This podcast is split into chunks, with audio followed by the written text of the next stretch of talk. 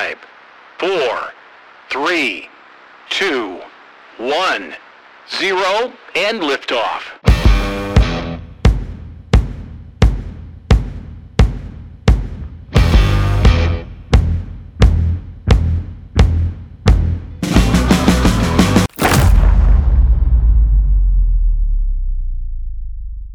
Tättärää! Ja tervetuloa tämän kertaisen vuorikasti jakson pariin. Tällä kertaa ollaan Äkäs Lompolossa Ylläkseen Tunturin kupeessa ja meillä on vieraana Eeva Mäkelä, outdoor ja lumen ammattilainen. Tervetuloa vuorikastin pariin. Kiitos.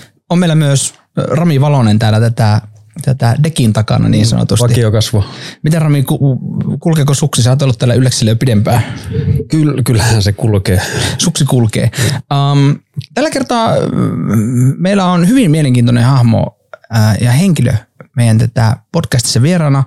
Ää, mennään kohta ihan niin detaljien tasolla, että kuka ja mikä on Eeva Mäkelä, mutta Minun käsitys on siis se, että, että Eva on ollut mukana suomalaisen lumiturvallisuuskoulutuksen ää, luomisessa ja ylläpitämisessä ja, ja myöskin sen kehittämisessä niin jatkuvalla pitkällä kaarella. Ja, ja tätä aihehan meitä vuorella liikkuja kiinnostaa. Ähm, sä sanoit äsken, että sä olet, kun mä kysyin, että millä tittelillä sua Eeva pitäisi kutsua, että kutsunko mä sua lumiturvallisuuskouluttajaksi, niin sä sanoit, käytkö sä termiä äh, outdoor moniala-ihminen? Niin, no se voi olla esimerkiksi outdoor-alan ammattilainen tai sitten talviaikana. Mä kyllä olen varmaan se lumiturvallisuuskouluttaja pääasiassa. Ja sitten välillä mä oon sitten ammattikorkeakoululehtori.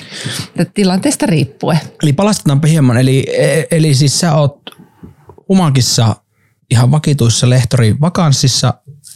Mitä sun työnkuvaan siinä Humak ää, työssä kuuluu?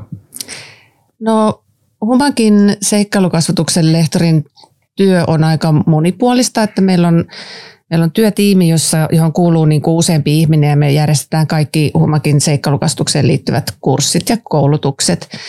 Eli me ollaan välillä maastossa aika paljon. Meillä on ihan niin kuin erilaisia maastojaksoja kiipeilyyn, melontaan, vaeltamiseen, talvitaitoihin liittyviä. Mutta sitten kyllä meillä on myöskin nyt varsinkin korona-aikana on ollut paljon webinaareja, että meillä on akateemisia aiheita sitten tähän outdoor-asioihin liittyen, joita pystytään pitämään webinaarina. Tai sitten meillä on jotain suunnittelua. Nyt esimerkiksi justissa suunniteltiin tämmöistä leadership webinaarikokonaisuutta johonkin nepalilaiselle koululle, jotka ostaa Humakilta tämmöisen palveluksen. Eli se on niin kuin sekä, sekä sisällä että ulkona tapahtuvaa työtä näin yksinkertaisuudessaan. Eeva Mäkelä, outdoor-akateemikko. Tätä, sen lisäksi sä oot, menisin sanoa, että puuhailu, mutta se on ehkä vähän huono sana, ollut mukana lumiturvallisuusasioissa ja niin hiihto äh, opastamisessa jo, jo niin kuin hyvän tovin. Mm, sä oot ACMC, eikö vaan, menikö nyt oikein, ACMC, ACMG, ACMG. Niin. ACMG, kyllä, just näin. Tätä sertifioitu hiihtoopas, eikö Joo. vaan? Mikä on ACMG hiihtoopas? Joo, se on Association of Canadian Mountain Guides koulutusjärjestelmä ja se on siis äh, Kanadan vuoristoopas koulujärjestelmä ja heillä on siellä mahdollisuus siis ähm, hakeutua joko Ski Guide-koulutukseen tai Alpine Guide-koulutukseen ja sitten jos näihin kumpaankin hakeutuu ja selviytyy niistä läpi, niin sitten valmistuu vuoristooppaaksi. Mä oon suorittanut tämän hiihtopuolen, Ski Guide-puolen koulutuksen. Ja me jutusteltiin tuossa ennen nauhoituksen aloittamista vähän taustasta ja niin pois, poispäin. Niin ol, oliko näin, että sä oot asunut siellä Kanadassa sen, sen, sen koulun aikana 90-luvun lopulla? No joo, en mä sitä koulua silloin vielä aloittanut, mutta siis 90-luvun lopulla menin Kanadaan ensimmäistä kertaa töihin. Tein ihan hiihdonopettajan töitä ensin siellä kolme kautta ja sitten, sitten tein outdoor-koululle tuolla Amerikan puolella töitä pitkään siinä ohessa. Ja sitten jossain kohdassa niin kuin kouluttauduin sitten niin sen Kanadan Canadian Avalanche Associationin koulutuksia, jotka on niitä ennakkovaatimuksia, että voi edes hakea tänne ACMG-koulutukseen, niin kesti jonkun aikaa hankkia ensin niitä pelimerkkejä, että pysty hakemaan siihen koulutukseen, niin, niin silloin kyllä jo, jo niin kuin tuli tehtyä jonkunkin verran siellä niin kuin ihan harjoitteluita ja eri ski tämmöisillä lotkeilla ja catski-firmoissa ja sitten sit kun pääsi siihen itse koulutukseen, niin sitten tietenkin se alkoi saamaan sitten palkallisiakin töitä. Mm. Eli sä oot, toisin sanoen, nyt eletään vuotta 2022, ää, kuulijoille tiedoksi, ää, niin sä oot jonkun rontti 15, 16, 17 vuotta ehtinyt jo tehdä niin kuin palkallista työtä lumeen kanssa. Joo, kyllä. Ja oikeastaan vähän varmaan jo pidempäänkin silloin, kun tein sen outdoor-koululle töitä, niin sen, sille mä aloin tekemään niin kuin 99 muistaakseni töitä, mm. että tässä on aikaa vierähtänyt. Tää lunta on lapioitu. niin, kyllä. tota, sä sanoit, että sä oot mennyt niinku on-off sen, sen Kanadan kanssa, että sä oot ollut siellä aina välillä talvella töissä ja sitten sä oot ollut Suomessa. Ja milloin sä oot viimeksi ollut Kanadassa töissä? No nyt en muista tarkkaa vuotta, koska olen viimeksi ollut siellä työkeikalla, mutta nyt en ehkä joku viitisen vuotta sitten oli viimeksi jollain tämmöisellä jatkokoulutuskurssilla tai tämmöisessä niin kuin puhutaan Continuing Professional Development koulutuksista. Kelpuutuksen ylläpitokoulutus. Joo. Tämä, ainakin minun työpaikalla. Uh, ja sitten on käynyt siellä ihan hupireissulla. Just ennen koronaa käytiin mun hyvä ystävän kanssa, joka asuu Alaskassa, niin treffattiin siellä ja oltiin pari viikkoa hiihtää siihen hupia. Se oli ihan superhauska juttu. Niin kai se Kanada menettelee siihenkin hommaan. Kyllä, kyllä. Kyllä ainakin tämänhetkiset ylläksen pyydät, niin on sen verran mielikuvitusta, että tätä Kanadan pyydät kiinnostaa. Siellä on ilmeisesti aika hyvä lumivuosi, siis ainakin Alaskassa, mitä on niin vähän seurailu, niin, niin nyt sitten kun Suomessa on tämmöinen niin surkeasta surkea vuosi tietyllä tavalla, niin onhan tämä aika, aika masentavaa. Um, sä oot, sen jälkeen kun sä oot tehnyt sen ACMG, näin, mulla menee myös se IFMGA väärin ja sitten se UIA BCD, niin tätä väärin, niin tätä, mitä muuta koulutus sulla on niin kuin lumiturvallisuusperspektiivistä? No osa tätä Kanadan Ski Guide-koulutusta, niin siihen osaksi kuuluu myös niin tämä Canadian Avalanche Associationin niin kuin ammattitason koulutukset. Eli mä oon niitä käynyt siellä, niiden ammattitasokoulutuksia ja niillä on esimerkiksi semmoinen level 2, niin on tämmöinen kolmen modulin kestävä koulutus, jossa se viimeinen moduli on niin kuin pelkästään koemoduli ja, ja sekin on niin kuin tämmöinen aika yleensä kestää vuoden tai puolitoista tehdä se, se koulutus.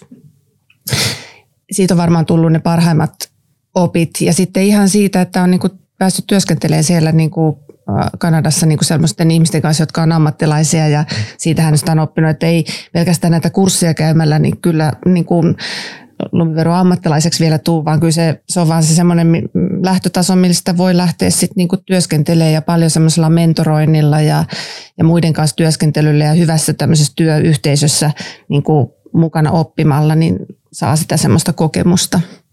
Ja myöskin ruotsalaisten kanssa on tehnyt aika paljon yhteistyötä, että nyt Sveriges Lavinutbildningar, Svelav, niin on käynyt niiden koulutuksia ja pidetään aktiivisesti yhteyttä sen järjestön kanssa, niin pysyy tavallaan aktiivisena itsekin ja pyrkii löytämään aina sitä niin kuin viimeisintä tietoa. Mm. Tota, sen lisäksi sulla on myös niin Suomesta korkeakoulututkinto, oliko näin, mm. että mikä alan maisteri sä olit? Mä oon sosiologiaa opiskellut aikoinaan yhteiskuntatieteellisessä. Okei. Okay. Tota, sinällä aika mielenkiintoinen niin ajatustaso yhtymä lumiturvallisuuden ja, ja tätä sosiologian välillä. Löytyykö sieltä joku? No ne on tämmöisiä ihmis, ihmisen käyttäytymiseen liittyviä tieteitä. Että kyllä siinä sillä lailla on yhtymäkohta ja kyllä mä sitten opiskelin niin ympäristötieteitä ja vähän tämmöistä niin viestintää ja markkinointiakin siinä. Esimerkiksi sitä, että minkä takia ihmiset käyttäytyy tietyllä tavalla. Että miksi ihmiset vaikka kierrättää. Mun gradu muistaakseni oli semmoisesta aiheesta, että mikä saa ihmiset kierrättää. Mm mikä saa ihmiset kierrättämään tuon sivukysymys. Yhdellä lausella voit vastata. Se, se on mahdollisimman helppoa. Se on tehty mahdollisimman helpoksi. Se on se yksinkertainen vastaus. Anekdootti kotikyläni Siilijärvi Pohjois-Savossa, niin tämä Siilijärvi tuli iso kierrätyspiste ja kunta oli hirmu ylpeä siitä ja siellä oli hirmu hienot systeemit. Kaikki laitettuja mekin aina eettiin sinne sitten autolla tietenkin kierrättämään. Tästä on jo tovi aikaa ja sitten selkeä oli semmoinen paljastusuutinen, missä selvisi, että kaikki ne jätteet kipataan samaa autoa, joka ajaa jonnekin, koska Pohjois-Savossa ei ole yhtä semmoista paikkaa, missä voi kierrättää lasia tai metallia tai muovia, niin ne kaikki vaan puristettiin ja työnnettiin sekaan, että se, mutta olipa hieno kierrätyspiste.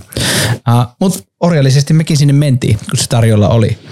Um, sä oot ollut Finlavissa mukana uh, alusta asti tietyllä tavalla. Finlav on suomalainen lumiturvallisuuskoulutusjärjestelmä, joka on kehitetty uh, jonkin sortin EU-hankkeen ää, tiimoilta vuonna 2015-2017, eikö vaan, onko?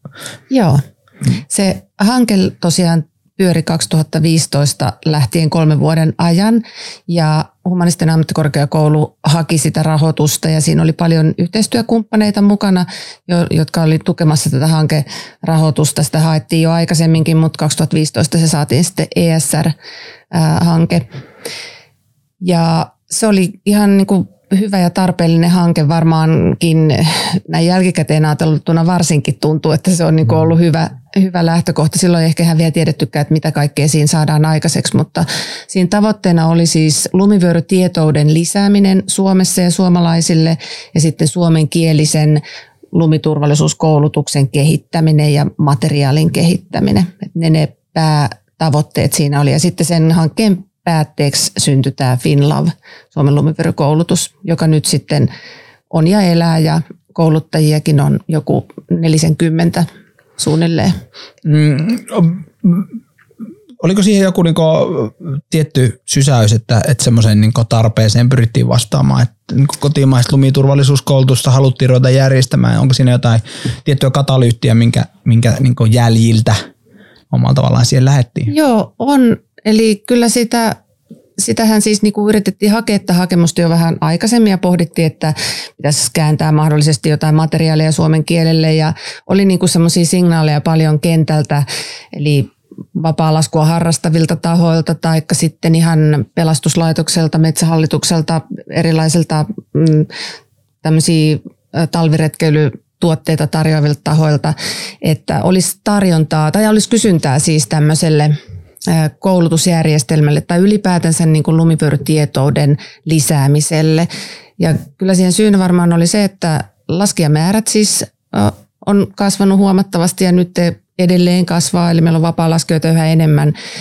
Ja sitten myöskin nämä meidän muut sidosryhmät, pelastuslaitos, metsähallitus, poliisi, muut ohjelmapalvelutarjoajat, tämän, tämän tyyppiset tahot, niin myös ne tahot tarvitsee tietoa mm. lumit turvallisuudesta tai lumipyörytietousosaamista niin kuin siihen omaan työhönsä. Ja sitten varmaan kolmas asia oli se, että meillä oli niin kuin lumiturvallisuuskouluttajia jonkun verran tämän SVELAV-järjestelmän kautta Suomessa jo, ja vedettiin näitä SVELAV-järjestelmän mukaisia koulutuksia, mutta koettiin, että olisi kyllä kiva tai parempi, että meillä olisi oma kansallinen järjestelmä, joka oikeasti puhuisi suomea, eikä tarvitsisi niin kuin kääntää materiaaleja sitten aina Ruotsista suomeksi.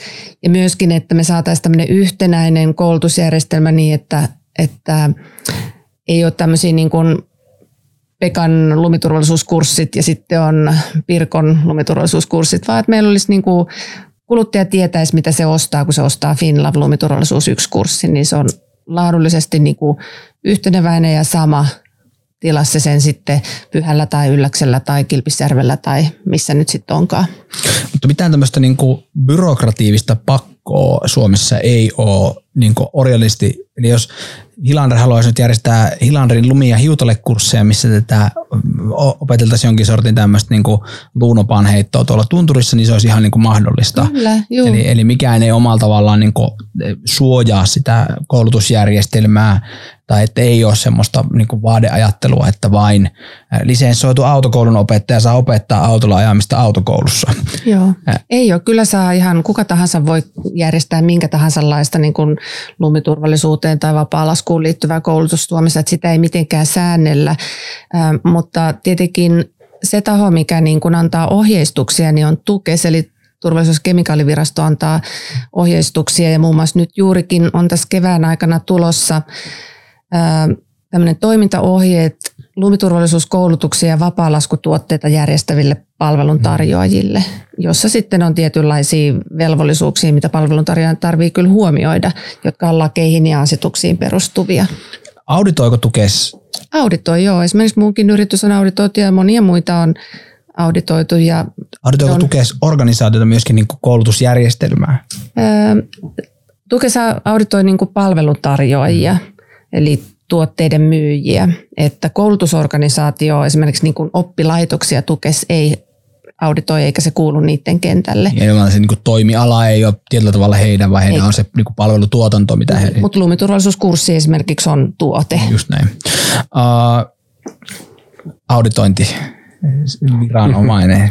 Mutta Tukes on neuvova Totta viranomainen, että se on yleensä tämmöinen niin kuin neuvova, kouluttava, ohjaava tapahtuma se auditointi ja tosi niin kuin tämmöisiä ei, sitä ei pitää ajatella niin, että vaikka siellä on ylitarkastaja, joka tekee auditoinnin, niin se on siis yleensä nimenomaan tämmöinen niin kuin keskusteleva ja neuvova Mm, tapahtuma. Ja, e, täytyy todeta tähän, että tämä, mä siis tulen itse ilmailun niin turvallisuuden hallinnan maailmasta ja teen, teen sitä niin työkseni, mutta mulla on myös semmoinen niin sivutyö, että mä saan ottaa tämmöisiä kielitasotarkastuksia vastaan ja mä silloin edustan Traficomia ja mulla on leimattu paperi, mitä mä aina esittelen, että nyt tulee tarkastaja. Ja se, on ihan parasta, kun mä vielä laminoinut sen sillä tavalla, että se, se on oikein jäykkä ja se tuntuu niin viralliselta. Um, ehkä sen aika ei vielä Suomessa ole, että koulutusjärjestelmiä auditoidaan, mutta ol- olisiko se semmoinen suunta, mikä niin kuulostaisi kiinnostavalta? No kyllähän varmaan niitä niin kuin jossain, jo en osaa sanoa, että mitä koulutusjärjestelmiä auditoitaisiin, mutta kyllähän tietenkin jos ajatellaan jotain niin kuin koulutuskenttää ylipäätänsä, niin sitten oppilaitosten niin kuin toimintaahan kyllä seuraa sitten taas opetus- ja kulttuuriministeriö ja näin, mutta sitten tämmöisiä niin kuin, jos on tämmöistä muuta koulutustoimintaa, vaikka sukelluskursseja tai, tai kiipeilykursseja tai muita, niin näihin yleensä sitten liittyy jokut lajiliitot tai muut tällaiset tahot, jotka on yleensä sit kansainvälisestikin huomioitu ja jotka katsoo niin perään, että siellä toimitaan niin yleisten, yleisesti hyväksyttyjen toimintamallien mukaisesti. Ja kyllähän tässä Finlavissakin niin on pyritty nimenomaan siihen, että toimitaan niiden yleisesti kansainvälisesti hyväksyttyjen uusimpien metodien mukaisesti Hmm. ja seurataan sitä kansainvälistä trendiä. Tota, mutta Finlavilla ei ole mitään kattoorganisaatiota, jolle Finlav tietyllä tavalla ei olla minkään kansainvälisen lumiturvallisuuskoulutusorganisaatio World Lavin Ei semmoista ei ole olemassa. Niin, mä just kysyä, että onko ylipäätään Hmm. tämmöistä. Ei ole, mutta siis on kyllä tämmöinen joka toinen vuosi järjestettävä International Snow Science Workshop, joka on tämmöinen kaikki maailman luminörtit kokoava tapahtuma, mihin yleensä tulee joku tuhat ihmistä ympäri maailmaa ja siellä on niinku tämmöisiä education komiteita ja muuta sellaista, joista sit saa tietoa ja siellä jaetaan tietoa ja sielläkin Finlav on esimerkiksi ollut esillä tämmöisen posteriesitysten muodossa, että ollaan pyritty tekemään niin tunnetuksi sitä, että myös Suomessa täällä tasamaalla on tämmöinen koulutusjärjestelmä, joka pyrkii kouluttaa suomalaisia vapaa-laskijoita niin, että sitten kun ne tuolla maailmallakin hiihtelee, niin ne hiihtelisi niin järkipäässä. Mutta ei ole mitään kansainvälistä kattojärjestelmää, mutta näissä tämmöisissä yhteisissä seminaareissa tietenkin niin kuin niistä, niistä paljon keskustellaan. Mm. Eli omalla tavallaan on tämmöistä niin ajatuksen vaihtoalustaa on olemassa, että ne, jotka sitten asiaan on vihkiytynyt, niin pystyy löytämään sen niin vastinpari jostain tuolta maailmalta ja mahdollisesti reflektoimaan sitä, että missä, missä se oma puuha menee. Um, Finlav-järjestelmässä on, on, on niin kuin kaksi puolta, että siellä on se harrastajapuoli ja sitten siellä on ammatillinen puoli tietyllä tavalla, jos sitä nyt tälle yksinkertaistetaan aika rajusti, mutta jos menee kirjoittaa Finlav lumiturvallisuuskoulutus Googleen, niin päädyt sivulle, joka on, onko se ski.fi, vaikka ne alla se onkaan, ja sitten sieltä tulee tätä, mitä koulutuksia on, ja sitten sä katsot sieltä, niin siellä on vasemmalla on Finlav 1, Finlav 2, ja sitten oikealla on omalla tavallaan se ammattipolku, joka tiettyyn pisteeseen johdattelee vähän samaa, ja sitten tulee pikkusen lisää päälle. Uh, jos käy Finlav 1 koulutuksen, niin, niin, joka lienee tämä yleisin Finlav-koulutuksen muoto, mitä tarjotaan, niin mitä siinä saa? Mikä on Finlab 1-koulutuksen läpäisijän taso lumiturvallisuusperspektiivistä? Joo, se on hyvä kysymys ja kyllä siinä on ihan selkeät tavoitteet sille kaksipäiväiselle lumiturvallisuus 1-kurssille ja tavoitteena on, että sen kurssin jälkeen osallistuja osaa tunnistaa lumivyörymaaston ja osaa valita turvallisen reitin ja mahdollisesti sitten nimenomaan välttäen lumivyörymaastoa. Varsinkin tällä ykköstasolla, jos on aloitteleva takamaastohiihtäjä, niin se on se kaikista paras tapa, kun välttää vyörymaasto, niin sillä tavalla pysyy turvassa ja se harrastaminen on järkevää. Eli se vaan vyörymaaston tunnistaminen on se tärkein siinä. Sitten muita tavoitteita on, että osaa toimia pelastustilanteessa tehokkaasti. Eli osaa käyttää piipparilapiosondia ja toimia siinä mahdollisessa pelastustilanteessa hyvin. Tämähän on tietenkin taito, jota toivotaan, että ei tarvitsisi koskaan käyttää, mutta jos se vaan tulee eteen, niin sitten tällä kurssilla saa siihen niin kuin perusvalmiudet. Sitten, Miten, anteeksi keskeytetään, mitä se Finlav 1-kurssin käynyt ei osaa? Että jos mä tulen, tätä, mä tulen sun kurssille tänne Ylläkselle ja mä sanon, että mä kävin tuosta tätä Sportcornerista nyt hakemassa tämmöiset aika hienot vehkeet ja, tätä, ja pistelen ne sinne jalkaan ja sitten mennään tuonne tunturin kahdeksi päiväksi, niin, niin sä et varmaan opeta mua niin kuin laskemaan siellä, että se nyt on itsestään selvää, että se on niin kuin ihan eri asia se laskemisen osaaminen, mutta mitä mä en osaa, mitä ää, niin kuin ei ehkä kaikki tajuaisi, että mitä mä en osaa sen kurssin jälkeen. Jopa Joo. huonosti aseteltu kysymys, mä Joo, pahoillani. Ei, mä ymmärrän, mitä sä tarkoitat ja tämä on hyvä kysymys kyllä, koska siinä lumiturvallisuus 1-kurssilla annetaan työkaluja lukea vyöryennustetta muun muassa ja käyttää sitä reittisuunnitelman niin kuin perusteena tai reittisuunnitelman apuna, mutta lumiturvallisuus 1-kurssin käynyt ei välttämättä pysty tekemään niin kuin analyysiä vielä siitä, että minkälaiset olosuhteet on olemassa ilman, että katsoo sitä vyöryennustetta. Eli tämmöinen itsenäinen olosuhteiden arviointi, niin se on jo aika paljon monimutkaisempi asia ja vaatii paljon enemmän ymmärrystä. Ja se on myös paljon epävarmempi niin kuin asia ylipäätänsä, niin sitä, sitä ei lumiturvallisuus yksi kurssilla niin kuin käydä läpi, koska on ajateltu, että tärkein, tärkein asia on niin kuin se maaston tunnistaminen ja hyvä reitin tekeminen, että osaa lukea karttaa ja suunnitella hyvän reitin niihin olosuhteisiin, mikä on, ja ne olosuhteet selviää sää- ja lumivyöryennusteista.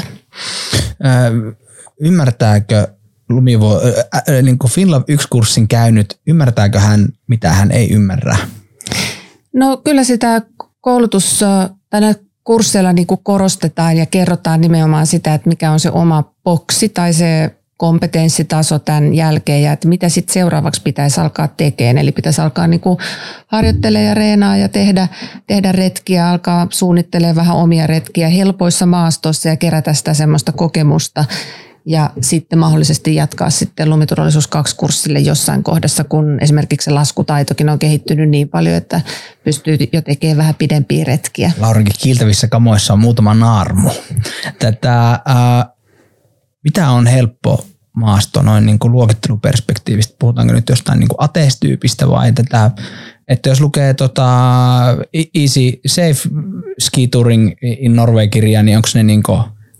Siitä kun tikkilista alkaa kasaamaan, niin sit voi, se on niin kuin ok. Esimerkiksi se on hyvä ja jo helppo maasto tarkoittaa sitä, että siellä on vain vähän lumivyörymaastoa ja siellä on paljon hyviä reittivaihtoehtoja. On helppo suunnitella niin kuin turvallinen reitti, joka välttää lumivyörymaaston. Tai että jos lumivyörymaastoon päätyy tai menee, niin ne on hyvin lyhyitä pätkiä tai ne on hyvin pieniä lumivyörymaastoalueita.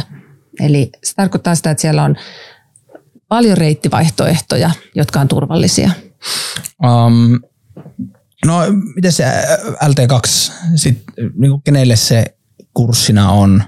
Et pitääkö olla kokenut laskija vai, vai, vai miten se määritellään? Joo, se on hy- hyvä tämä kokenut laskija määritelmä, kun se ei kauheasti kerro mitään tai voi olla vaikea niin kuin tietää, että Heti huomasin, että nyt heitin kierrepallon täältä. Joo, mutta yleensä mä suosittelisin niin, että kun on käynyt lumiturvallisuus yksi kurssin, niin käy laskemassa siinä kauden kaksi ja kerää sitä kokemusta. Ja sitten tulee lumiturvallisuus kaksi kurssille. Toki voi tulla niin kuin sit vaikka heti seuraavanakin talvena, jos aktiivisesti laskee, tai jos on jo paljon sitä omaa laskukokemusta niin kuin monesta paikasta, niin kuin useammasta paikasta, siis vaikka Ylläkseltä, Suomesta, vähän Alpeilta, jostain ää, Skandinaviasta, että olisi niin kuin ymmärrystä vähän niin kuin muistakin mäistä kuin vaikka vaan siltä, siitä omasta kotitunturista. Eli ei riitä, että on käynyt stigaan tuota pirunkurua tuossa kiukulla. No kyllä, kyllä sekin silläkin saattaa pärjätä aivan hyvin. En mä sitä sano, totta kai saa tulla just niillä lähtökohdilla, mikä on, mutta, mutta et ehkä enempi saa irti siitä kurssista, että silloin kun on käynyt, niin kun, on vähän kokemusta taustalla ja on semmoista tarttumapintaa niihin asioihin, koska lumiturvallisuus 2 kurssilla kurssilaiset pääsee itse suunnittelemaan paljon enemmän reittejä ja sitten kouluttaja on yleensä tämmöinen enempi valmentaja, joka auttaa löytää niitä oikeita ratkaisuja ja ja auttaa siinä päätöksentekoprosessissa ja siinä paljon kiinnittää huomioon siihen nimenomaan niihin erilaisiin päätöksiin siinä reittisuunnittelussa, sitten reitti, reitin aikana, siellä päivän aikana ja muuttuneisiin tilanteisiin ja muun muassa tähän niin kuin ryhmässä toimimiseen ja ryhmän vuorovaikutukseen ja miten vaikka hiihtokaverin kanssa keskustellaan ja sovitaan asioita ja tämän tyyppisiin asioihin. Aika paljon nostaa sitä inhimillistä tekijää esille myös tällä lumiturvallisuus 2-kurssilla. Toisin sanoen, jos mä ilmoittelen lumiturvallisuus 2-kurssille, niin mä olen tervetullut sinne. Ei ole mitään tämmöistä alaa osaamistasoa rajaa, mille sinne tullaan. No Perusvaatimuksena on, että olisi käynyt lumiturvallisuus 1-kurssin tai jonkun muun vastaavan mm. kurssin, vaikka Sveelavin tai jossain muualla maailmassa. Nyt omalla tavallaan se niin kokemus ei ole millään lailla Tarkoitan siis sitä, että mm, sanotaan, että jo kokeneemmille laskijoille niin kuin jossain kuvauksessa joskus on nähnyt tämmöistä termiä käytettävän, niin mitä se niin kuin tarkoittaa, että harrastanut yhden kauden aktiivisesti vai mitä tarkoittaa aktiivisesti harrastaminen, että puhutaanko niin kuin kymmenestä päivästä vai puhutaanko vaikka kolmesta kymmenestä päivästä, joka voi olla toiselle laskijalle kaksi vuotta ja toiselle laskijalle kaksi kuukautta. Joo, ja no jos on epävarma, että onko mun kokemustaso nyt sopiva, niin kannattaa vaikka tänä soittaa sille kouluttajalle, joka sitä kurssia järjestää ja kertoo omasta taustastaan, niin kyllä se kouluttaja osaa sitten sanoa, että hei, tämä on just sulle, tai sitten saattaa sanoa, että no hei, venaappa vielä yksi vuosi ja ilmoittaudu ensi vuonna. Mutta semmoinen ehkä nyrkkisääntö on, että on hyvä olla semmoinen laskutaito, millä välineellä nyt sitten onkaan laudalla tai suksella, että, että pystyy niin nouseen rinteitä, skinnaamaan ylös rinteitä ja pystyy yhtä jaksoisesti niin laskemaan käännöksiä juuri sinne, minnekä haluaa, tai ainakin suurin piirtein sinne, minnekä haluaa. Ja, et sillä tavalla, että on niin kuin tämmöinen ähm, hyvä laskupari, niin kun lähdetään johonkin vähän äh, niin kuin pidemmälle päiväretkelle, ettei nykähdä heti niin kahden tunnin jälkeen, vaan että jaksaa olla koko päivän siellä mäessä, niin se on ehkä hyvä semmoinen mittari kanssa itselle, että ne päivät on yleensä sitten, ei ne ole mitään semmoista niin kuin marssia, mitä siellä tehdään. Siellä paljon pysähdytään ja keskustellaan ja tehdään arvio sitä tilanteesta, mutta kyllä ne on niin kuin kuitenkin koko päivä ulkona tämän lumiturvallisuus 2-kurssilla. Mm, kuka Suomessa sitten lumiturvallisuuskursseja saa ja kouluttaja voi kouluttaa. Toki niin kuin todettiin, niin, niin byrokratia ei sitä säätele, mutta jos puhutaan nyt FinLove-ympäristöstä, niin, niin mitenkä, mistä syntyy FinLove-kouluttaja? Mitä se on niin syönyt?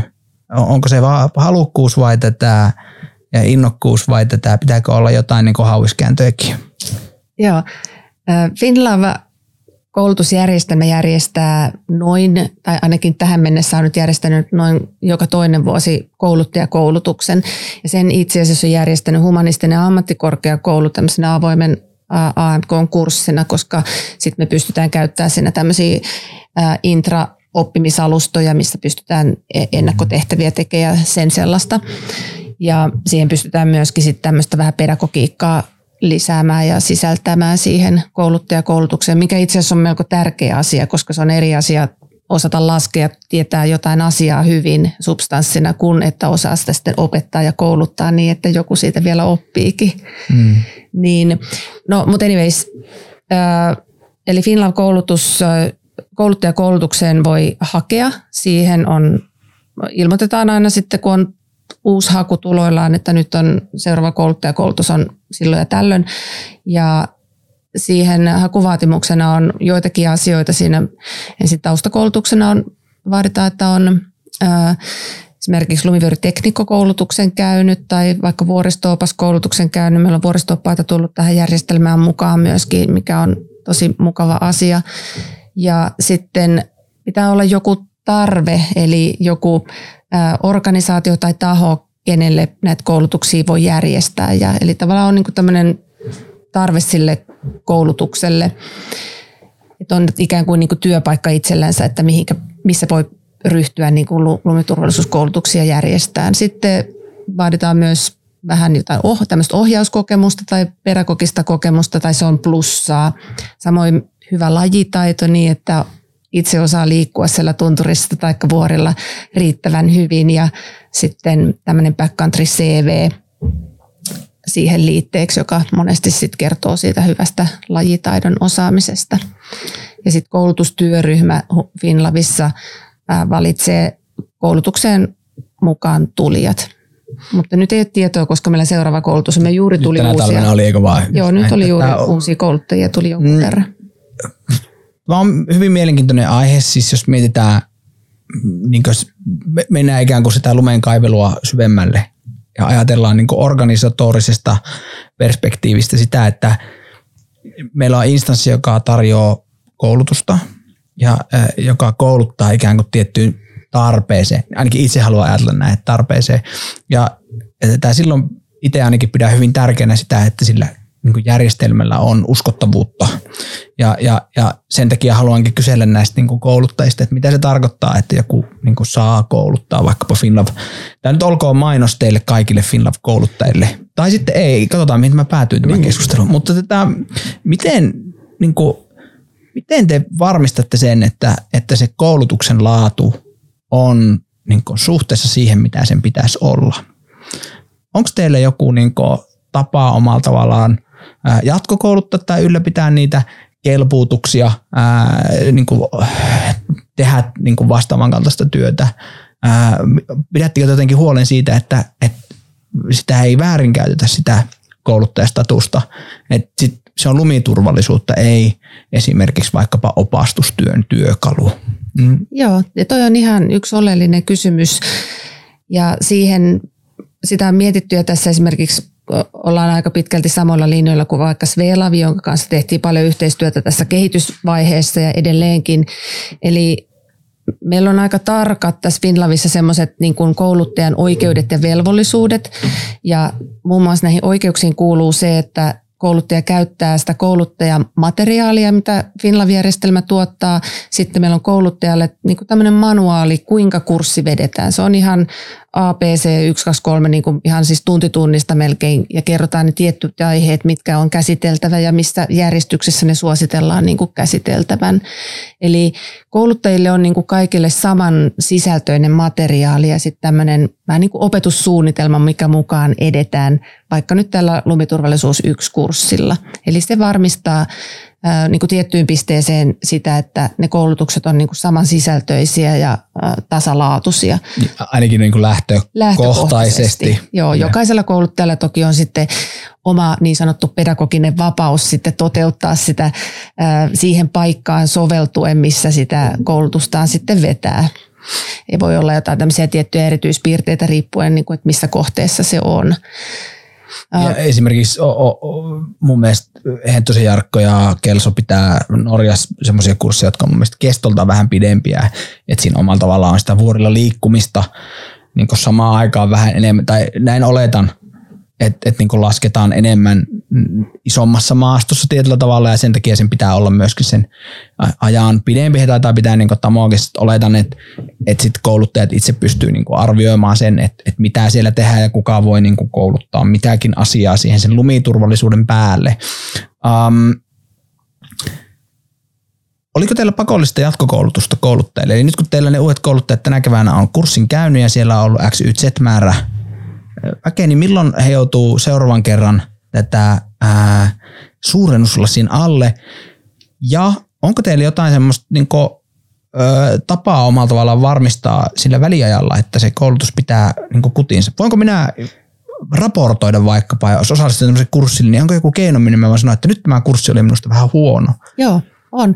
Ne oli oikein ytimekkäitä hyvät kysymykset. Eli siihen ensimmäiseen, eli aina kun kouluttaja on niin kuin tullut uudeksi kouluttajaksi, niin siihen kouluttajaputkeen liittyy se, että koulu, uusi kouluttaja käy seuraamassa yhden vanhan kouluttajan kurssin. Eli saa siitä niin kuin tämmöisen esimerkin, että ahaa, tällä tavalla tämä koulutus niin kuin menee ja on, voi olla siinä apukouluttajana tai sitten ihan vaan seuraamassa, että miten se menee. Eli tässä, tässä niin kuin varmistetaan se, että näkisi sen, että no mitä se käytännössä tarkoittaa. Sitten kouluttajalla on velvollisuus osallistua päivityspäivään, jota järjestetään aina kerran vuodessa. Kouluttajalla on velvollisuus osallistua joka toinen vuosi päivityspäivään. Eli siinä huomioidaan se, että jos sä nyt oot just kipeänä tai jossain matkalla silloin, niin se on ihan ok. Nyt meillä on myös ollut jonkun verran tämmöisiä webinaaritapahtumia, että niihin on sitten ollut helpompi osallistua tietenkin nyt tässä korona-aikana. Sitten kouluttajalla on myös velvollisuus niin kun vetää vähintään kolme kurssia kahden vuoden aikana. Näinköhän se oli muistaakseni, täytyy tarkistaa, mutta eli kouluttajan pitää olla aktiivinen, eli ei voi olla vain kouluttaja ilman, että kouluttaa aktiivisesti. Eli siinä pysyy se ammattitaito yllä, kun sä aktiivisesti koulutat ja mitä enemmän koulutat, niin tietenkin se todennäköisesti se laadukkaampi ja parempi ne kurssitkin on. Ja myöskin kouluttajalla on velvollisuus kauden jälkeen sitä raportoida ne omat koulutuksensa ja jokaisesta kurssista kouluttaja kerää asiakaspalautteen, joka tulee tänne Finlav-järjestelmälle. Eli Finlav-järjestelmä pystyy jokaiselta kouluttajalta niin kuin saamaan aina keräämään tätä dataa, missä me saadaan niin kuin tietoa muun muassa siitä, että paljon on kursseja ylipäätänsä Finlav-järjestelmällä käyty tänä vuonna, minkä tyyppisiä kursseja, missä ne on ollut, näin poispäin. Sitten sieltä kouluttaja saa koko aika palautetta siitä omasta kurssistaan tai omista kursseistaan tämän asiakaspalautteen jälkeen. Ja sitten myös nämä asiakaspalautteet päätyy sitten Finlavin käyttöön sitä aina kauden päätteeksi. Ja tätä sitten tulkitsee Finlavin Finlavin koulutustyöryhmä. koulutustyöryhmä. Ja sitten myöskin ohjausryhmä sitten, mm. joka on se ylinpäättävä elin Finlavissa. Ohjausryhmässä kävin tutustumassa etukäteen internetissä ja siellä on hienosti näytetty, että ketä ja missä siellä istuu ja, ja, ja niin ketkä on omalla tavallaan osallisena. Katoin myös sieltä sivulta näkee, että ketkä saa kouluttaa mitä kursseja ja niin poispäin. Eli jos on niin tarve omalla tavallaan tarkistaa, että onko jollakin tarpeeksi viivoja olkapäässä niin sanotusti, niin tätä niin sieltä se näkee, että onko ne sitten niinku oikeasti FinLove-kursseja tai muuta. Toki Suomessa nyt tuskin ihan hirveästi tämmöistä niinku puoskarointia tapahtuu, mitä toki esimerkiksi vuorikiipeilyn saralla, niin kyllä Suomessa on niinku kaikenlaista nähty ajan sivuun. Ja on sellaisia organisaatioita, jotka ei saa esimerkiksi Ruotsissa enää kouluttaa yhtään mitään. Ja ruotsalaiset on muuttanut lakejakin vaikkapa kiipeilyn puolelta sen takia, että on niinku sattunut ja tapahtunut. Um, se niistä kursseista nyt on mainostettu 40 minuuttia ja tätä, menkää ihmiset rakkaat kurssille ja mm. toivottavasti opitte ainakin sen, että, että vaikka luulette, että tiedätte, niin ette oikeasti tiedä. Pitääkö se paikkansa lumihommien kanssa, että ikinä ei tule valmista? No kyllä se todellakin pitää. Musta ainakin tuntuu, että mitä enemmän mä opiskelen tätä äh, näitä lumiasioita, niin sen epävarmemmaksi mä sitten kuitenkin tulen okei, totta kai tietyissä asioissa niin kuin semmoinen kokemus tuo varmuutta ja on nähnyt useampia tilanteita yhä uudestaan, ei tule niin yllätyksenä, mutta, mutta kyllä monet niin kuin kokeneet lumiturvallisuus asiantuntijat niin korostaa sitä, että se on aika kompleksinen kokonaisuus ja sen takia se ehkä onkin kauhean mielenkiintoinen ja muakin se kiinnostaa paljon. Mä luen paljon tieteellisiä artikkeleita aiheeseen liittyen, koska ne vaan on kiinnostavia. Ja monesti niissäkin tulee vastauksena, että no niin, tämä on hieman epäselvä tai vielä epävarma, mutta tämä vaatii jatkotutkimusta ja sitten joku seuraava tutkija toteaa edelleen, että no niin, pääsimme yhden pienen stepin eteenpäin. Ja Primääridataa ei katsottu riittäväksi, mm. että asiasta voitaisiin tehdä yksiselitteinen johtopäätös, tyyppinen akateeminen klausuli. Um,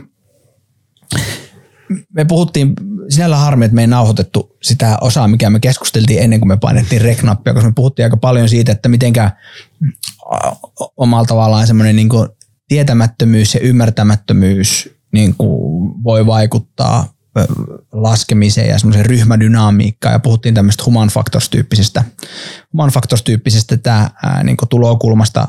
Ää, kun puhutaan inhimillisestä tekijästä, niin mistä se ammattitaito suomalaisille lumiturvallisuuskouluttajalle tulee ylipäätään puhua human factorsista? Miten teidän koulutusjärjestelmä, anteeksi, miten meidän koulutusjärjestelmä Suomessa niin tätä niin, niin kuin kykenee tämmöiseen HF-ajatteluun? Joo, kouluttajakoulutuksessa ja sitten no, kouluttajakoulutuksessa on siis äh, tähän liittyvää aihetta ja materiaalia. Ja sitten tällä esimerkiksi lumiturvallisuus 1-kurssilla, niin käydään tämä, tätä inhimillistä tekijää läpi sillä tavalla, että siinä käydään ihan nämä ehkä monelle tutut nämä Ian McCammonin joskus tutkimuksessa löytävät heuristiset ansat tai päätöksentekoa hämärtävät tekijät, niin niitä korostetaan ja näihin on, niin kuin, ne on kohtuullisen helppo niin kuin saada haltuun ja ymmärtää, että miksi esimerkiksi vaikka joku puuterikuume tai ryhmäpaine saattaa niin kuin hämärtää päätöksentekoa. Mutta kyllä mä uskoisin, että se lumiturvallisuus kouluttajalle se kyky välittää tätä inhimillisten tekijöiden niin kuin merkitystä, niin tulee siitä omasta innostuksesta, omasta motivaatiosta, omasta kompetenssista ja varmaan niin kuin kyvystä niin kuin käsitellä sitä aihetta. Että on itse ollut kiinnostunut ja lukenut siitä ja sitten osaa sen omalla esimerkillään niin kuin kertoa eteenpäin ja nostaa esimerkiksi hyviä keskusteluja siinä omassa ryhmässä. Vaikka nyt tällä Lumiturvallisuus 2-kurssilla, niin keskustellaan aika paljon siitä ryhmän välisestä kommunikaatiosta ja vuorovaikutuksesta ja esimerkiksi vaikka, että miten kannattaa hiihtoparin kanssa niin kuin keskustella, vaikka se olisi isompi ryhmäkin, niin puhu parin kanssa ensin, että mihin tästä nyt lähettäisiin tai missä se mahdollinen tuiskulumellaatta nyt tässä mäessä olisikaan. Ja sitten kun sä oot sen parin kanssa jutellut, niin sä oot todennäköisesti päässyt jo jonkunlaiseen ajatukseen ja sitten voi avata sen niin kuin loppuporukan kanssa. Ja että et tavallaan siinä on paljon tämmöisiä pedagogisiakin niin kuin vinkkejä tai tapoja, millä saa ihmiset niin kuin keskustelemaan ja myöskin niin kuin havahtuu ja huomaamaan niitä ajattelun ansoja. Mm. Itse en siis toimi minkään instanssin kouluttajana varsinkaan lumiturvallisuuteen ja haluan nyt painottaa, että kenellekään jää semmoinen kuva, että olisi jotenkin alan ammattilainen, mutta lasken aika paljon ja, ja lasken paljon myös semmoisissa paikoissa, missä suomalaisia liikkuu ja, ja itse ainakin on huomannut semmoisen tietynlaisen, niin kuin, puhutaan tämmöistä go-orientaatiosta, eli tätä ää, niin kuin trendinä, että nähdään jostain, että tonne mutkin menee, niin, niin miksen minäkin. Ja tätä, onko se niin kuin, onko se tyhmyyttä vai onko se intoa vai, vai mistä se johtuu, että meillä ehkä on vähän semmoista niin kuin, äm, vauhti korjaa virheet ajattelua laskupuolella. Luotko siihen jotain niin kuin juurisyytä, minkä takia suomalainen ehkä on hieman semmoinen mennään tonne tyyppi mäessä? Vai onko tämä vaan meikäläisen henkilökohtainen arvio? Tuosta kun katsoo tuonne noin, käy vähän hiihtämässä ja katsoo, missä laskujalle tuolla menee. Ne menee kaikki samassa paikassa niin kuin järjestään. Ää, onko mä ulapalla vai onko yleinen suomalainen laskija pikkusen lammassa? Niin, varmaan on, joo, osittain. Mä luulen, että ehkä nyt tässä koronan myötä niin meillä on tullut vielä tämmöisiä niin kuin, vähän niin kuin uudenlainen ää, takamaastohiihtäjäporukka, jotka on niin kuin aika uusia tähän lajiin. Ja silloin ehkä tulee tätä lammassyndroomaa, että mennään sinne, missä on jo jälkiä ja, ja se on niin kuin helppo ratkaisu. Joku on, joku on tästä mennyt jo, niin mäkin menen. Se on yksi inhimillinen sen tekijän niin kuin tämmöinen ansa. Ää, mutta sitten kyllä varmaan myös meillä on tätä tämmöistä englanniksi sanotaan fear of missing out, että jos joku on nyt mennyt tonne, niin munkin on päästävä sinne, koska mäkin haluan sen hyvän kokemuksen ja sieltä täytyy olla jotain niin kuin mahtavaa tai ekstraa. Ja se on myös yksi tämmöinen inhimillisen tekijänsä, että ne on vaan tämmöisiä aika inhimillisiä asioita, niin kuin me, mitä me tehdään laskijoina. En mä usko, että suomalaiset on mitään tämmöisiä niin kuin sen hullumpia tai mitenkään riskialttiimpia vapaalaskijoita kuin ketkään muutkaan kansallisuudet, mutta myöskin meillä voi olla nyt tämän koronan myötä on tullut uusia vapaalaskijoita mukaan, niin meillä myös voi olla sellaisia henkilöitä tuolle enemmän, enemmän, enemmän mitä ehkä aikaisemmin, jotka ei ehkä myöskään niin kuin ihan tiedä, että mihinkä ne menee, tai on tämmöistä niin kuin, asioista tiedä, tietämättömyyttä, että että mennään vaan johonkin päin ja että on tuossa Kesängin parkkipaikalla joskus joku tullut multa kysyyn yksistään siinä, että, että missä se latu, nousulatu sinne Kesängille menee. Niin siihen voi sitten vaan todeta, että no tässä niitä menee aika monia tai voit vaikka tehdä omasikin, mutta että voi olla niin on aika uusia tähän tämmöiseen vapaalaskukulttuuriin osa, osa laskijoista. mm, nyt en tässä vaiheessa vielä osaa sanoa, että missä järjestyksessä näitä jaksoja puserretaan ulos tuossa ensi kuussa, mutta silloin kun Skipe ja Ape oli meillä, niin tätä oli jonkun verran puhetta siitä, että mikä on niin suomalaisen laskijan niin taso tätä nykyään. Ja siinä kun monista syistä on vapaa-laskijoiden määrä niin omalla tavallaan räjähtänyt ja sitten tietoisuus tietyllä tavalla on kasvanut, niin välillä tuntuu, että ollaan vähän ehkä liiankin varovaisia. Minulla henkilökohtaisesti on tämmöinen kuva niin kuin joidenkin tämmöisten turvallisuustrendien noudattamisessa orjallisesti. Esimerkkinä nyt vaikkapa viime keväänä Pallaksella oli semmoinen lappu luontokeskuksen ovessa, missä sanottiin, että kaikki idän puolen tunturit on vaarallisia. Ja tätä sitten ne suksimummot, jotka oli menossa hiihtoladulle, niin siellä pyöritteli päätään. Tai että Saarisella, eikö tuolla Luostolla oli lappu, että lumivyöryvaara taso 5, kun se oli sitä rinteen vierestä se semmoinen 10 kertaa 10 palikka irronnut siihen monttuun. Ja tätä, ymmärretäänkö me Suomessa niin vapaa-laskijoina tai lumeella liikkujina, että mikä niin oikeasti se lumivyöry ää, vaaran skaala Suomessa on?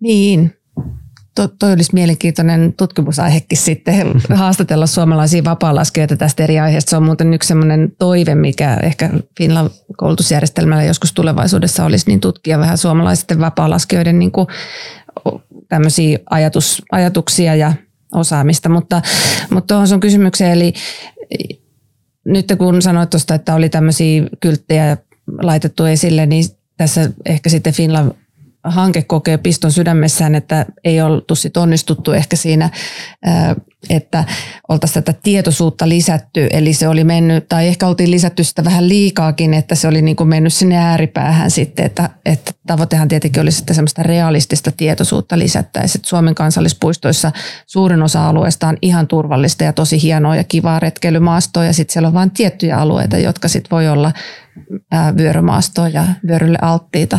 Mutta kyllä positiivinen asia mun mielestä näistä vapaa-laskijoista sitten on se, että monet haluaa tulla kurssille vapaa vapaa-laskijoista, kun ne aloittaa harrastuksen, niin haluaa tulla lumiturvallisuuskurssille. Paljon tulee myös semmoisia jo pidempään lajia harrastaneita ja niin kuin ovat heränneet tähän, että hei mähän haluaisin tai voisin itse asiassa päivittää mun tätä lumiturvallisuusosaamistakin. Että siinä mielessä ihan niin kuin propsit suomalaisille vapaa-laskijoille, että, että halutaan kouluttautua ja hakea sitä nimenomaan niin kuin semmoista oikeaa tietoa, että ei tarvitse mennä niin kuin niin kuin lampana muiden perässä, vaan että osattaisi itsekin tehdä päätöksiä. Ja toki näissä molemmissa esimerkeissä kyse oli organisaatiosta, ei, ei sinällään, että et jos metsähallitus päättää laittaa oveen lapun, niin se on ihan sama, minkä kurssi on käynyt, jos he päättää sen lapun sen laittaa. Toki anekdoottitasollahan voi todeta, että kaikista turvallisinta vapaa-laskua on se, että ei lasketa ollenkaan missään. Että sitten ei kyllä kukaan voi mihinkään lumivyörynkään jäädä. Um, se koulutat, eikö vaan myös niin Norjan puolella jonkun verran ja Ruotsin puolella niin kursseja näin. Miten niin se lumen kaivaminen eroaa Ruotsissa, Norjassa, Suomessa, tai oikeastaan Ruotsissa ja Norjassa versus Suomessa? Mm, jos pääasiassa liikkuu suomalaisilla tunturiympäristöillä, niin onko valmiudet ää, kurssin käytyä niin, niin, niin siirtyä tuonne pikkusen vuorimaisempiin ympyröihin? Joo, oikeastaan ensin tuohon sun kysymykseen, että lumen kaivamisella ei kyllä saa mitään välttämättä vastauksia siihen, että mihin kannattaa mennä. Oliko se tämmöinen johdatteleva kysymys? Se ehkä oli tämmöinen näitä. Yritin värittää tätä keskustelua. joo, joo, mutta kun monesti ajatellaan, että sieltä lumen sisältä löytyy se vastaus, mutta ei se sieltä löydy. Kyllä se löytyy ihan niin kuin meidän omasta päästä mm. ja kartasta ja maastosta nimenomaan.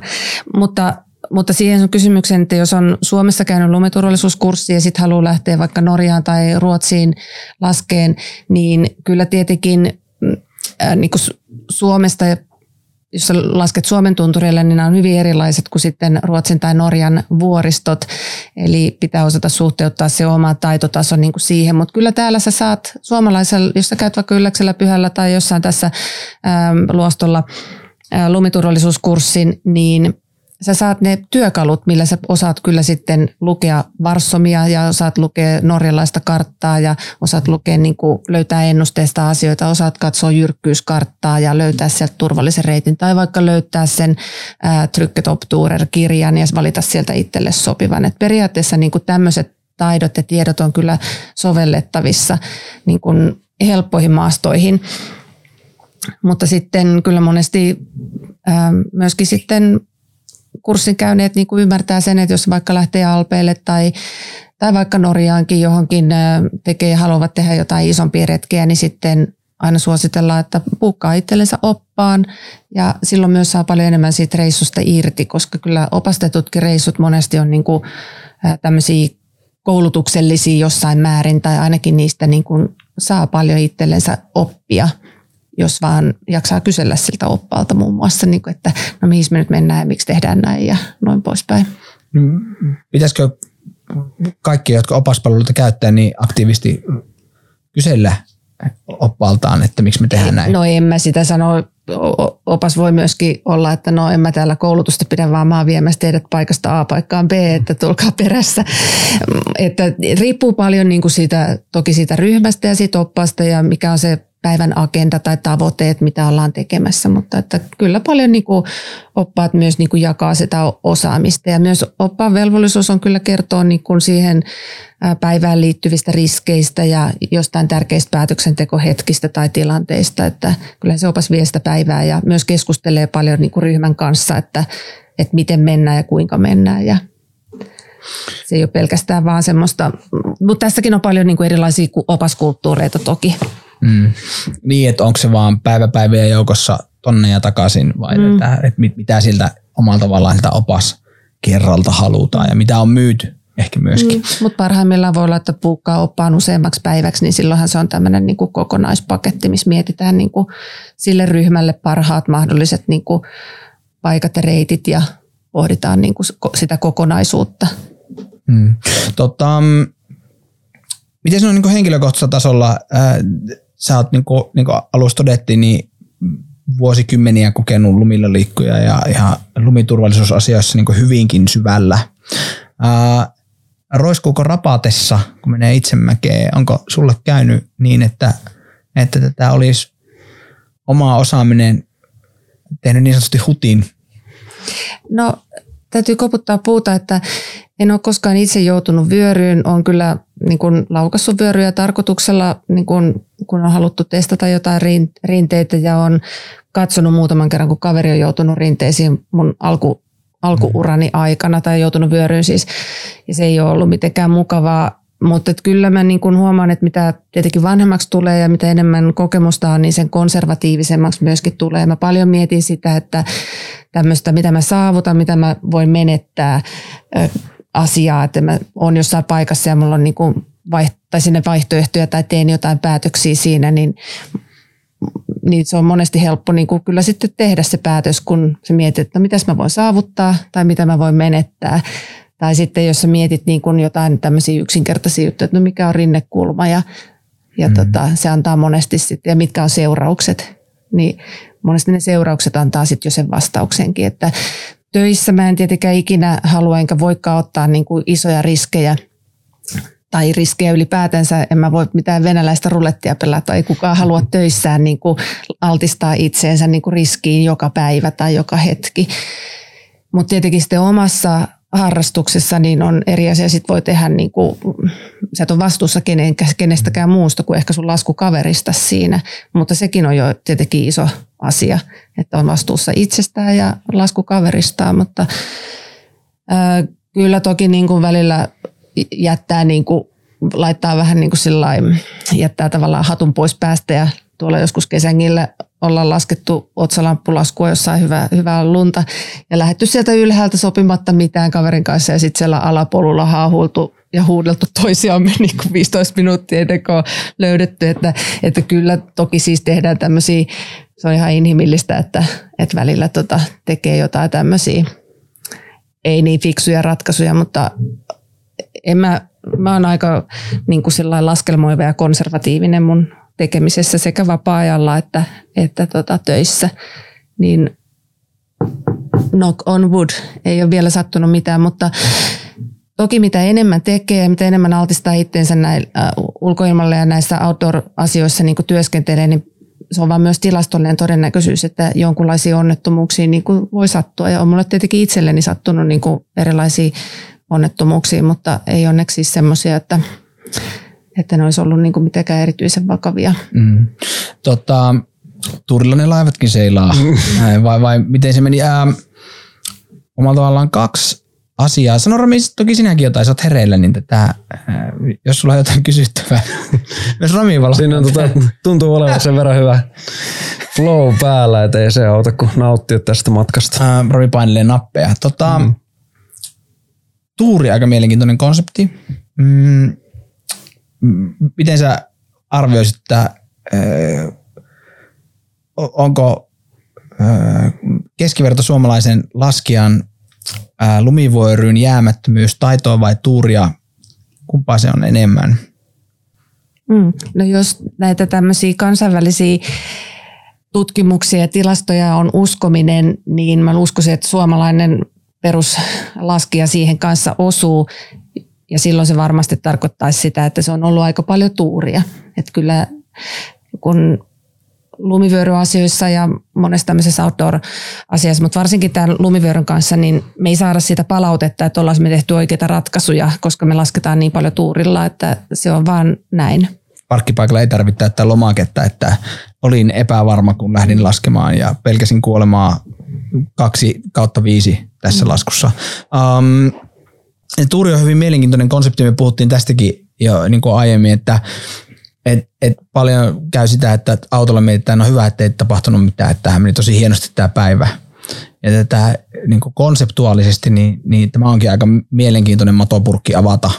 Mm. Uh, että mitenkä ihmiset kokee, että ollaan jonkun linjan päällä ja sitten mietitään, että no lähteeköhän se, että jos se nyt lähtee, niin mitä mä teen. Että onko kategorisesti edes ok tehdä tämmöistä ajattelua siinä vaiheessa, vaan pitäisikö vaan pakata kimpsut ja kampsut ja tulla jotain mahdollisimman turvallista reittiä pois.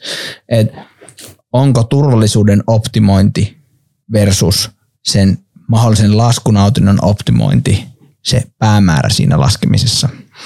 Ää, jos mietitään nykypäivän omalla tavallaan laskua teollisuutena, että minkälainen imago vapaa laskemisella on, niin sehän on puuteria ja se on jyrkkiä kuluaareja, isoja feissejä ja öö, mitä sä oot mieltä, annetaanko tai tekeekö meidän, to, niin kuin, tekeekö meidän business tietyllä tavalla hallaa turvallisuudelle myymällä mielikuvia tämmöisestä niin äärimmäisyydestä tai tietynlaisesta lumesta, joka on se ainoa oikea? Joo, toi on hyvä kysymys. Meillä on ollut lumiturvallisuuskursseilla monesti, meillä oli itse asiassa yksi tiakin, joka kysyy, että minkälaista on länsimainen kulttuuri, että onko se riskiä arvostavaa vai turvallisuutta arvostavaa. Ja se on, johdattelee just tähän tämmöiseen inhimilliseen asian aiheen käsittelyyn. Ja ja tähän liittyy myös se, että paljonko some vaikuttaa meidän päätöksiin ja siihen, että ollaanko me koettu, että me ollaan osa ja mukana jotain toimintaa vai ollaanko me siitä ulkona ja että miten me ollaan tässä tämmöisessä sosiaalisessa arvostusluokassa, miten me siinä noustaan ja halutaan nousta ja me halutaan saada niin kuin hyväksyntää muilta. Eli kyllä se varmaan niin kuin tämä somemaailma tai tämmöinen yleinen kulttuuri niin kuin tietenkin puustaa sitä, että pitäisi tehdä aurinkoisena päivänä kaikkia hienoja jyrkkiä puuterilaskuja ja se olisi niin kuin se ultimate kiva. Mutta Toki sitten nyt esimerkiksi näillä lumiturvallisuuskursseilla paljon kurssilaiset tulee kurssille sen takia, että ne sanoo, että heidän mielikuva vapaa-laskusta on sitä, että ne haluaa mukavia, turvallisia, kivoja, miellyttäviä niin tämmöisiä ulkoliikuntapäiviä, jossa on hienoja luontoelämyksiä ja mukavia laskuelämyksiä ja he ei haluakaan niin kuin olla missään semmoisessa jännityksessä ja niin kuin tämmöisessä niin kuin adrenaliinipiikissä, jos täytyy koko aika pelätä henkensä edestä, vaan että halutaan nauttia siitä tekemisistä ja silloinhan se on tietenkin ihan eri asia. Silloin se yleensä tarkoittaa, että voidaan laskea jotain tosi mukavaa maastoa, joka ei ole vyörymaastoa ja silloin voi olla paljon rennommin mielin. Mm, puhutaan ehkä enemmän niin retkeilyllisestä niin kuin ulkoilu hengessä tehdystä vapaalaskusta.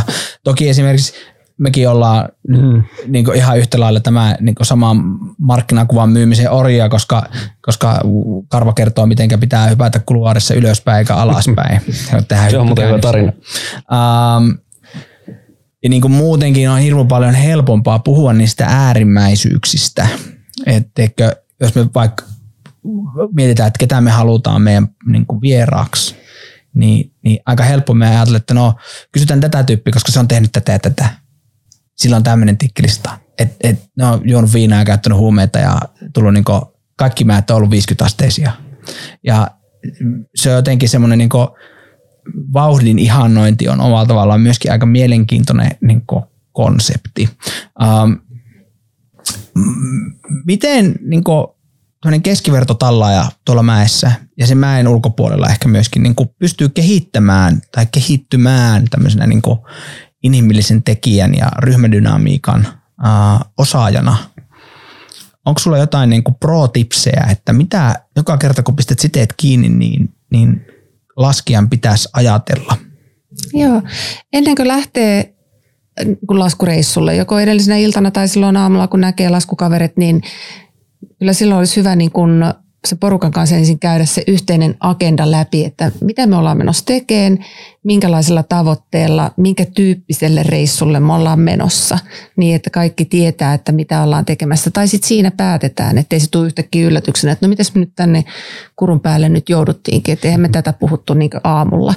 Eli otettaisiin niin heti jo silloin sen laskuporukan kanssa semmoinen äh, niin kuin, tehtäisiin sellainen hyvä sopimus siitä, että, että pitäydytään tässä, tässä suunnitelmassa ja sitten meillä on tiettyjä päätöksentekopisteitä, mistä arvioidaan uudelleen, että mihinkä mennään ja kuinka mennään ja että jokaisen mielipide vaikuttaa ja jokaiselta aina kysytään, että kukaan ei voi jäädä niin kuin myöskään hiljaiseksi ikään kuin vapaamatkustajaksi, vaan kaikkien mielipiteillä on merkitystä. Jos joku sanoo, että ei, mä en tuu tänne, niin sitten sitä pitää kunnioittaa ja Eli varmaan tämmöinen niin kuin avoin ja aktiivinen keskustelukulttuuri, joka kuuntelee niin kuin toisia aktiivisesti. Ja myöskin just tämmöinen, että on etukäteen sovittu vaikka tietyt päätöksentekopisteet, koska paljon tapahtuu myös sitä, että, että vähän niin kuin ajaudutaan puoli huolimattomasti johonkin paikkaan, mistä sitten on menty vähän niin kuin point of no return ja sitten ollaankin jo siellä niin kuin pyörämaastossa tai jossain muualla. Eli on hyvin niin kuin etukäteen hoksattu, että missä pitää pysähtyä, ottaa porukka kasaan ja tehdä seuraava päätös. Tämmöistä on varmaan aika niin kuin yksinkertaisia tapoja niin kuin välttää se, että, että tota, ei vahingossa joudu johonkin. Mutta sitten myöskin semmoinen on ihan, että tunnistaa itse itsessänsä niin omat persoonallisuuspiirteensä, että onko hätähousu tai semmoinen malttamaton, että, että on niin kuin pakko päästä nopeasti johonkin, tai onko hirveän tämmöinen niin kuin elämyshakuinen, että, että pitää niin kuin saada isoja kokemuksia tai tekee nopeasti päätöksiä, vai onko sitten semmoinen, joka on vähän hiljaisempi, ei saa oikein sanottua mielipidettänsä ja aina käy niin, että no nyt en mä kyllä ehkä olisi tuonne halunnut mennä, mutta no tässä mä nyt oon. Ja, hm. Eli toinen asia on ehkä semmoinen tunnistaa itses omat persoonallisuuspiirteesi ja omat tämmöiset niin ansanpaikat ja keskustele niistä avoimesti sun laskukaverin kanssa. Mm. Hmm. Tähän on mielenkiintoinen myöskin se ikäfaktori, mikä tuo tähän semmoista tiettyä tasotusta, että ehkä alkuun, vaikka olisi ehkä vähän hätähousukin, mutta sitten kun on sitä nuoruutta, niin aika monesti, varsinkin jos laskukaverit sattuu olemaan vanhempia, niin katsoo aika paljon. Vaikka kokemusta saattaisi olla jopa sillä että sillä vanhemmalla on vähemmän, niin monesti sitten seuraillaan. Niin, niin, mm. Uskotko auktoriteettiin, että jos sä lähdet itse laskemaan, niin huomaatko sä osaatko olla ryhmän jäsen vai huomaatko, että et, et sä otat niinku automaattisesti roolia, koska sulla on tietty niinku taso? No. Ja jatkokysymyksenä tähän, pitäisikö ihmisten niinku tehdä niin? Pitäisikö niinku omaa rumpua kolistaa sillä tavalla, että parkkipaikalla käytössä semmoinen, katsottaisiin, että luutnantti, kersantti, mm. korporaali ja, ja tätä tykkimies tyyppinen keskustelu. No varmaan ihan niin kuin paikallaan pohtia niin kuin sitäkin omassa laskuryhmässä, mutta ehkä se avain on siinä, että sä tunnet sun laskuporukkas jo hyvin ja sä tiedät niin kuin jokaisen laskuporukan niin kuin ne hyvät ja huonot puolet ja ominaisuudet ja kompetenssit. Ja, niin sehän on vaan eduksi. Ja mutta siltikin se pitäisi olla niin kuin tasapuolista se keskustelu, että tämmöinen, puhutaan sitä ekspertin tai kokemuksen haloilmiöstä, joka on just tätä että, että joku, jollain on tämä tämmöinen kokemuksen haloilmiö, mutta se ei välttämättä aina perustu sit siihen oikeaan kompetenssiin, vaan se on vaan joku kovaaninen tai pärikäs mm-hmm. takki tai jotain muuta vastaavaa, niin kyllä mm, en, siis tietenkin silloin kun mä oon töissä, niin mulla on tietty vastuu ja mä oon siellä nokille ja otan, otan niin kuin aktiivista roolia, mutta, mutta sitten kun mä oon omassa, omassa laskuporukassa, niin kyllä me hyvin paljon niin kuin yhteisesti keskustellaan ja, ja käydään läpi sitä ja tunnistetaan se, että kaikista kivointahan se on silloin laskea, kun kaikilla on suurin piirtein samantyyppinen kompetenssi ja osaamistaso, niin silloin se keskustelukin on niin kuin tosi semmoista tasapuolista ja, ja niin kuin eteenpäin menevää. Tässä tannoin, ää, en muista mikä Facebook-ryhmä se nyt oli, mutta joku Facebook-ryhmä, missä joku tätä sanoi, että on lähdössä reissuun tänne ja tonne ja kaipaisi laskukaveria ja tätä sanoi, että, että olen kokenut vapaa-laskija ja, ja ihan hirveästikin mieli kysyä siitä, että, että voisiko joku nyt määritellä tai voisitko sinä kysyä ja kertoa mulle, että mitä kokenut vapaa-laskija tässä tapauksessa tarkoittaa. Ja tätä, aihe on kovin mielenkiintoinen niin kuin monesta syystä. A, siitä syystä, että mitenkä henkilö, jolle sanotaan, että mä oon kokenut se ymmärtää ja mitenkä itse käsittelee omaa niin kuin kokemustaan. Ja tätä, viime vuonna sattui luostolainen muutamat onnettomuudet, missä ihmisiä oli mukana niissä lumivyöryissä ja, ja tätä, kävin silloin katsomassa niitä paikkaa, ottamassa vähän valokuvia ihan niin kuin oppimismielessä, kun satui olemaan näin ja silloin muistan vaan, että jossain sanottiin, että, tätä, että oli niin kuin laskenut niin kuin aika paljonkin tai paljon ja paljon. Tämä on nyt taas päädytään tähän samaan määritelmään. Uh, miten sä luulet, että ihmisten niin kuin oma käsitys heidän taitotasostaan vaikuttaa, vaikuttaa tätä heidän niin kuin päätöksentekoon ja kykyyn liikkua tuolla vuorilla. Itse on ajatellut asiaa niin, että jos joku sanoo, että se on harrastanut sata päivää vapaa-laskua, niin se ei tarkoita yhtään mitään. Jos olet laskenut sata päivää mm, ei lumivyörymaastossa, niin onko se taitava liikkuja silloin? Tai jos olet laskenut sata päivää pelkästään äärimmäisen vaarallisessa maastossa, mutta turva on sattunut, niin ei se tarkoita niin yhtään mitään. Miten sä koet tämmöisen niin kategorisaation?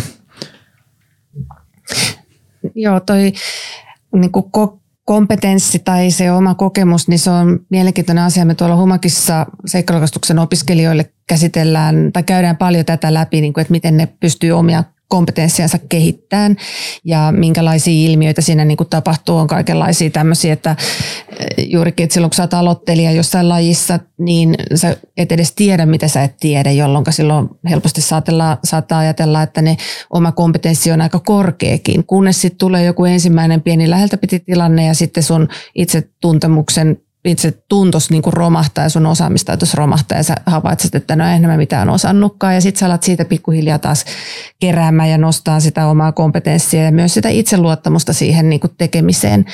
Mutta eli se on niin kuin luontaista tämmöinen, että se ö, oma kompetenssi ja se oma ymmärrys siitä kompetenssista niin kuin vaihtelee ja elää tämmöistä niin kuin aaltoa vähän sen mukaan, että minkälaisia kokemuksia itselle tulee. Tuleeko sellaisia kokemuksia, jotka boostaa sitä, että sä oot onnistunut vai tuleeko tämmöisiä epäonnistumisia, jossa sä et osaakaan. Niin kuin vaikka vapaa-laskija ähm, on laskenut jotain täydellistä lunta, mutta sitten tuleekin vähän niin kuin huonompaa lunta ja yhtäkkiä ei osaakaan laskea sitä ja tajuaa, että voi ei, että enhän mä, mä en selviä tästä. Mulla ei ole tekniikkaa, taktiikkaa, kykyä niin kuin selvitä tämmöisestä lumesta niin se on esimerkki siitä, että kuinka se voisit se oma kyky ja kompetenssi niin kuin murentua hetkeksi, kunnes sä sitten taas alat treenaamaan sitä vaikeita lunta ja sitten sä opit ja osaat taas sitä.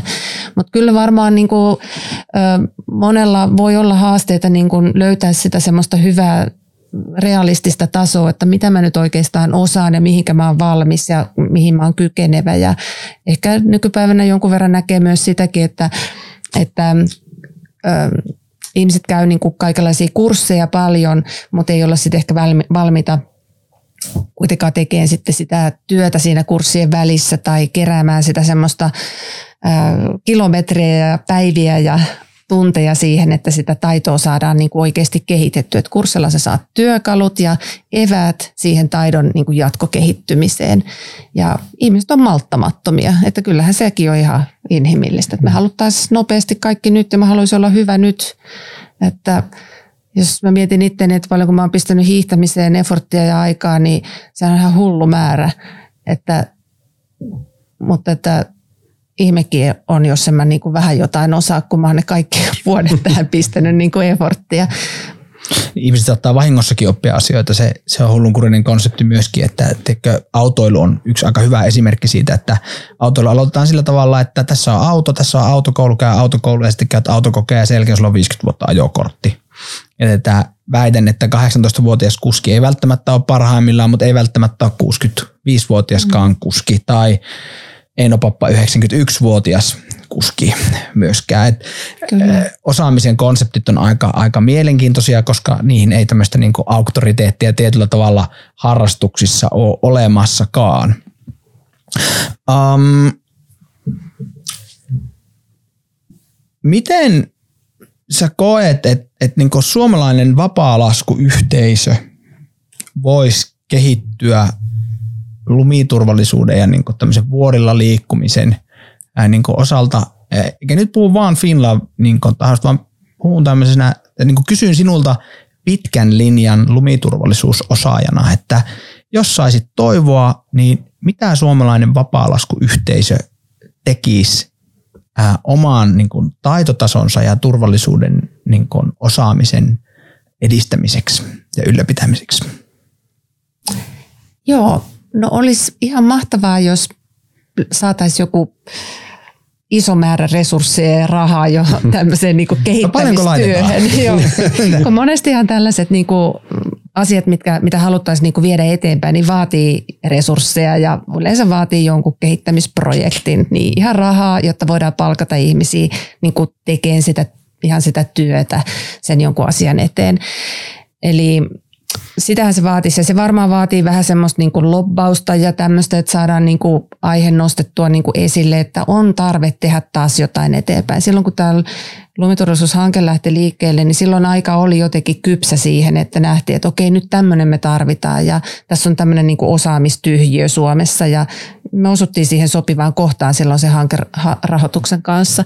Nyt ehkä seuraava vaihe olisi se, että, että me voitaisiin niin kuin tutkia enempi nimenomaan suomalaisia vapaalaskijoita, että millä perusteella suomalaiset vapaalaskijat tekee päätöksiä, mihin ne perustuu, minkälaisia niin kuin ratkaisuja tehdään, miten ää, niin kuin tavallaan tämmöistä samantyyppistä tutkimusta, mitä nyt maailmalla paljon tällä hetkellä tehdään tässä lumivyörymaailmassa, että se on nimenomaan tähän päätöksentekoon, riskiottoon, ää, vuorovaikutukseen, aika tämmöisiin niin kuin pehmeisiin arvoihin tai pehmeisiin taitoihin liittyviä tutkimuksia, niin että opittaisiin niin kuin siitä, että miten miten, miten suomalaiset vapaa-laskijat käyttäytyy ja toimii. Ja sitten sen myötä pystyttäisiin esimerkiksi koulutusta kehittämään tai jotain muuta tämmöistä viestintää kehittämään sit siihen suuntaan, että saataisiin niin kuin toiminnasta turvallisempaa. Eihän tietenkään vapaa-laskus koskaan tule mitään absoluuttisesti turvallista. Se on korkeariskistä tekemistä ja siihen liittyy tietty niin kuin riskitaso, mutta,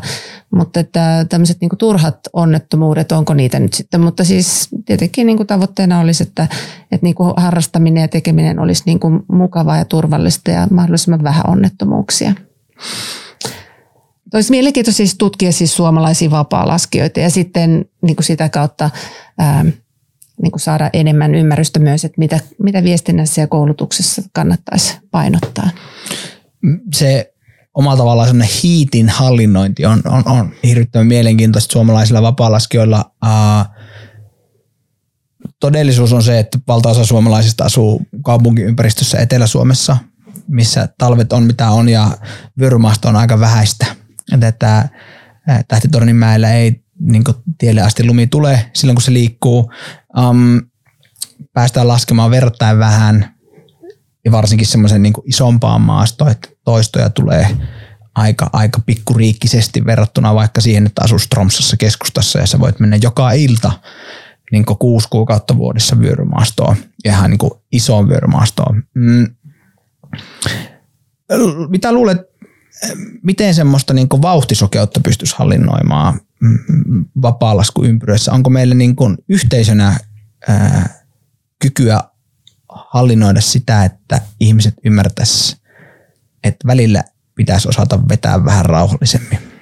Joo, no eh, ehkä vaikka just toi, mitä sä äsken sanoit, että, että vapaalasku ei välttämättä ollenkaan ole yhtä kuin laskee vyörymaastoa.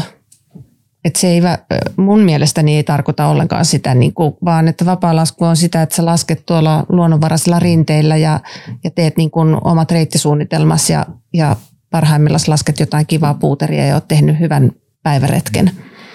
Että se, että jos lähtee laskemaan vyörymaastoon, niin se on aina tietoinen valinta ja se on aina tietoinen niin kuin steppi, missä sä hyväksyt tietyt riskit. Mm. Ja se on niin kuin aika iso tämmöinen steppi. Ehkä se on niin kuin hyvä tässä vapaalaskumaailmassa miettiä, että se mun mielestä niin ne ei ole niin kuin kaksi, ne ei ole, niin kuin, ne ei ole sama asia, vapaalasku ja laskeminen vyörymaastossa, vaan se, että sä menet vyörymaastoon, niin se on iso, iso niin kuin tämmöinen harkittu riskinotto, sit jos sä niin päätät tehdä. Ja siihen liittyy sitten se, että sä mietit seuraukset ja mietit olosuhteet ja, ja tota, pohdit, että mikä on se, mitä mä saavutan, mitä mä menetän ja sitten teet sen päätöksen siinä sen sun laskukaveris kanssa. Öö, mikä se kysymys taas oli? Mä mietin itsekin, se oli vähän huonosti aseteltu. Mitä mä niin yritin ehkä hakea siinä on se, että et, et suurimman osan suomalaista laskijoita todellisuus on se, että niitä niin päiviä, milloin on mahdollisuus saada itsensä hengiltä mäessä, niitä on hyvin, hyvin, hyvin vähän. Jos miettii semmoista keskivertolaskijaa, joka asuu nyt vaikka pääkaupunkiseudulla, niin sen mahdollisuudet päästä – laskemaan talvella, niin on varmaan keskiarvolla puhutaan niin maks muutamasta viikosta, jos siitäkään. Ja sitten matkustamiset päälle, että kymmenen päivää vuodessa näin. Ja tätä, siinä on niin helppo varmastikin vauhti sokeutua. Tulee, sä oot ostanut hienot sukset, sulla on hieno takki ja hienot vehkeet ja räjähtävät reput ja kaikkea. Ja sitten sä pääset sinne pelipaikoille ja siellä on nelosen vyöryvaara. Joo. Näin.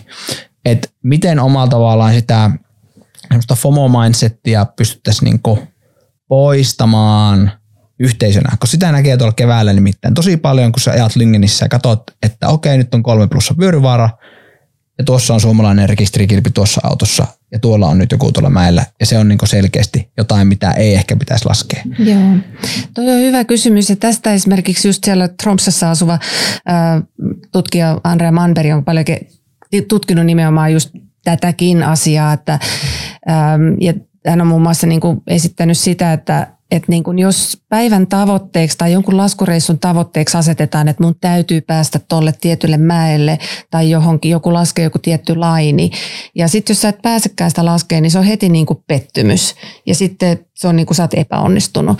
Mutta jos sä oot taas asettanut siihen päivän tai sen sun hiihtoloman, retken, reissun tavoitteeksi, että, että mä haluan laskea niin kuin hyviä linjoja, mukavaa laskua. Mä haluan käydä näillä ja näillä alueilla, joihin saattaa sitten liittyä jotain ehkä toppejakin, mutta mä haluan käydä näillä ja näillä alueilla ja laskea niin kuin tämmöisiä tuommoisia niin paikkoja, niin jos et sä pääse sinne toppiin, niin se on ihan ok. Sä oot onnistunut silti, jos sä oot päässyt laskemaan niin kuin mielenkiintoista lunta, kivoja linjoja ja sä oot asettanut vaikka tavoitteeksi, että, että mä en niin kuin, mä en halua tehdä tyhmiä päätöksiä tai sä oot asettanut aika tavoitteeksi, että jos Vuorivaara on kolmonen, niin mä en lähde niin kuin haastavaan maastoon.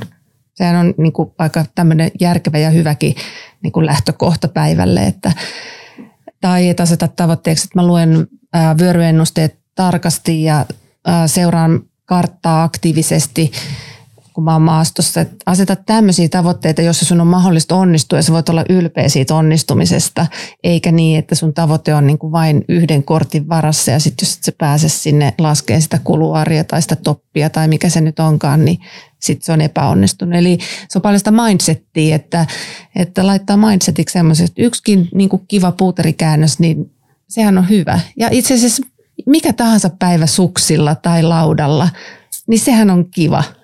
Aina kun liukuu lumella. Hyvä ystävä kapteeni Molo, terveisiä vaan Tromssa ja tätä, hänellä on sellainen sanonta, että, tässähän tuli muutama ihan hyvä käännös ja joskus tätä hiihetty jotain ihan hirveätä kuraa, niin tuhat verttimetriä ja sitten siinä on ollut oikeasti niin yksi hyvä käännös. Kaikki muu on ollut jotain hirveätä niin tuulen piskaamaa jääkorppua, joka siis itse olen tämmöinen niin ulkoilu edellä laskija kyllä pääsääntöisesti, mutta aina huvittaa se, se tässähän oli muutama hyvä käännös niistä tuhannesta käännöksestä. Mm. Niin kuin jos onnistumisprosenttia mietitään, niin, niin hyvä, että osaa olla pienistä asioista iloinen.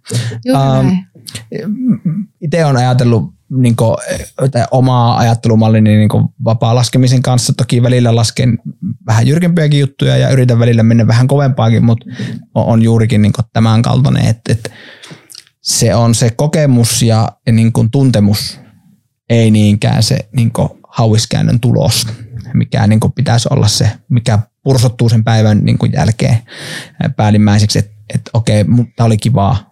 Toki toisten kivaa saattaa niin kuin olla vähän erilaista, että toiset haluaa, että pikkusen käsi tärisee. toiset ei käytä turvavyötä, kun ne ajaa autolla, tai käytä kypärää, kun ne laskee. Omalla tavallaan senkin ymmärtäminen on, on tietyllä tavalla aika tärkeää, kun puhutaan vapaa-laskun turvallisuudesta. Ää, jos tehtäisiin riskimatriisia, niin kaikista turvallisinta olisi se, että kielletään kaikkia, kuka ei mene minnekään. Mm. Et on ymmärrettävä se, että on olemassa ajattelun erilaisia niin tulokulmia. Toiset sanoo, että eikö se vapaa-lasku ala vasta sitten, kun siinä on riskiä. Se on niin semmoinenkin tulokulma on asiaa. On, on, joo, ja se on ihan, ihan totta, niin kuin mäkin olen jäävi sanon tietenkin nyt, kun mä oon niin kuin, äh, mä oon tämän ikäinen, mä oon tehnyt tätä kauan aikaa, mun riskitoleranssi on aivan eri kuin mitä se oli silloin mä olin parikymppinen, että kyllä muakin silloin kiehtoi niin kuin se, että, että polvissa polvet lyö loukkua ja niin kuin on jännittävää ja ei saa kaatua. Ja että siinä oli oma viehätyksensä, mutta näin jälkikäteen ajateltuna katon sitä kyllä, että, että oli paljon hyvää tuuria myöskin. Mm-hmm.